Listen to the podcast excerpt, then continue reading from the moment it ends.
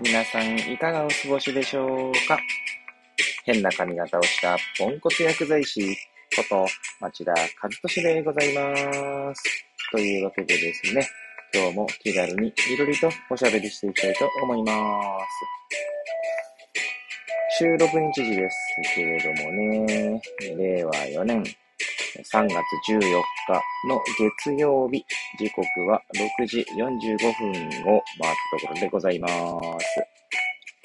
い。え早朝ですね。えー、もう今、下書きのストックがなくてですね、え、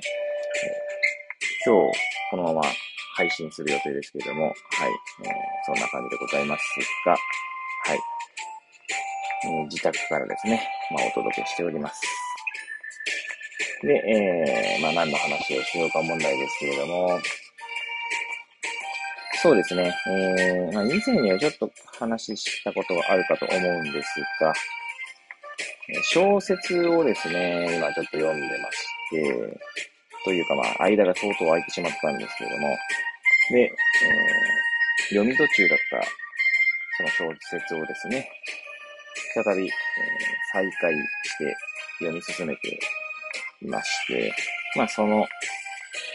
小説を読んでの感想をね、ちょっと語ってみようかなと思います。はい。えー、もしよければ最後までお聞きいただければ幸いでございます。はい。で、えー、まあ小説の名前はですね、フラージュというものになります。はい。作者が本田哲也さんですね。はい。で、まあ、この本を取った、あ手に取ったきっかけというのは、私のですね、うん、なんて、職場の後輩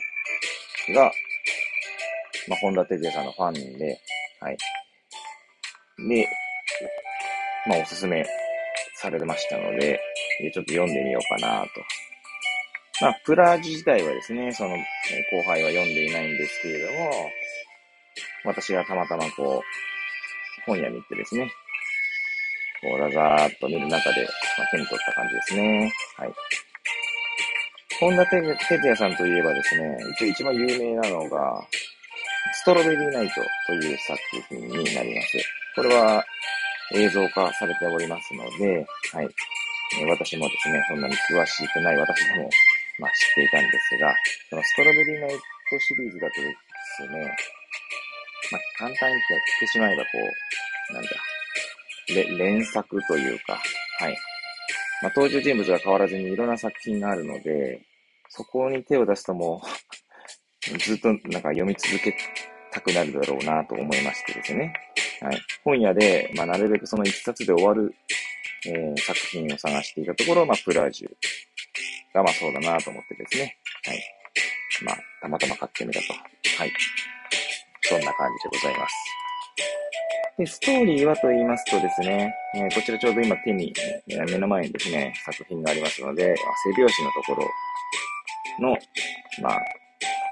なんだ、大体その、なんていうか、解説じゃないですね。大体のこんな話だよっていうのだけ、まあ読んでみようと思いますね。はい、いきます。仕事も恋愛もうまくいかない、冴えないサラリーマンの高尾。気晴らしに出かけた店で、勧められるままに覚醒剤を使用し、逮捕される。仕事も友達も、住む場所も一瞬にして失った高尾が見つけたのは、家賃5万円、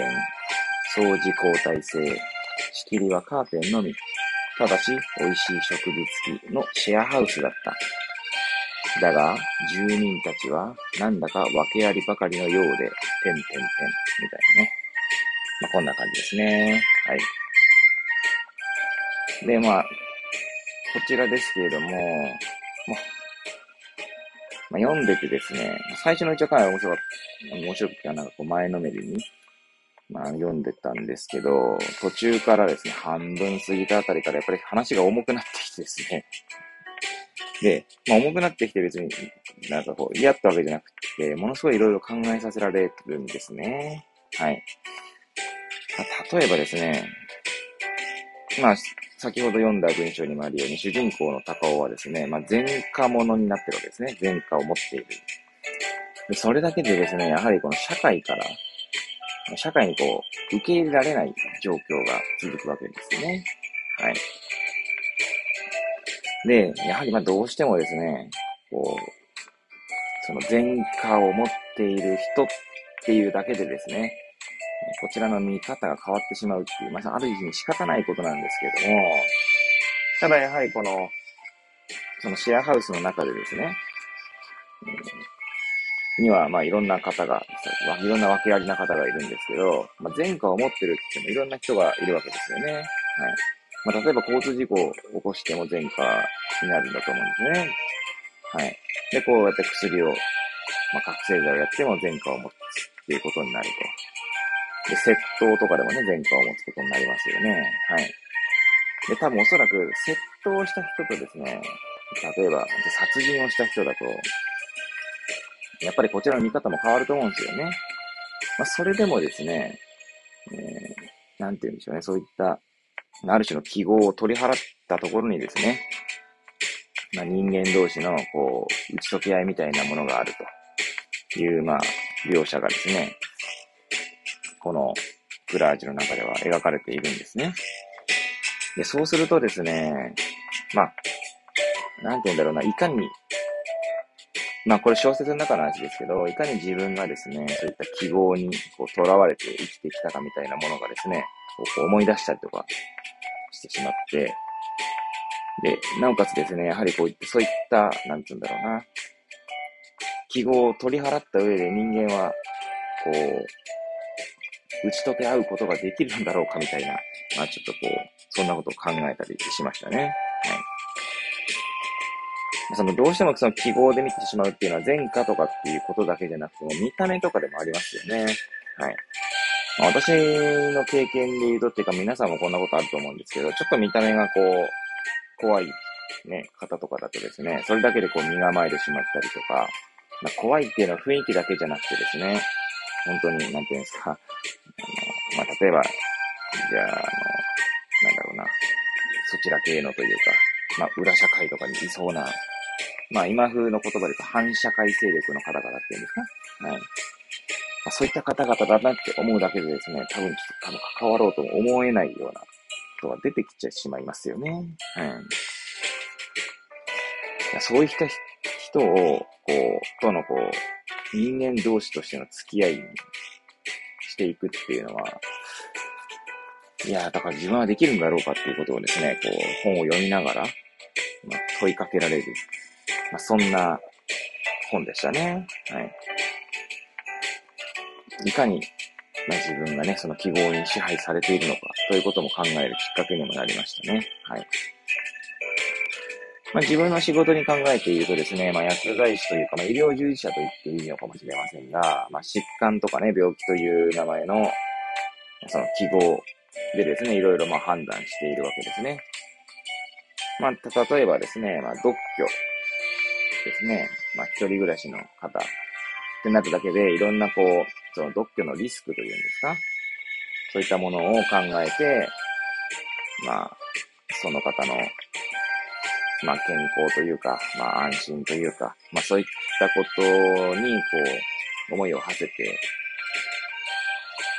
まあ、いろいろこうね、会話したりとか、まあ、こちらからいろんなことを提案したりとかっていうことがあるんですけれども、まあ、果たしてですね、まあ、それがいいのかっていうのは、いつもですね、こう疑問に思いながら、まあ、やっておりますね。はい。まあ、独居だっていいじゃないかっていうのが、まあ、正直なところですけれども、はい。まあ、いろんなことをですね、まあ、やっていく中で、そういった、最近はですね、その記号論に対するですね、その自分の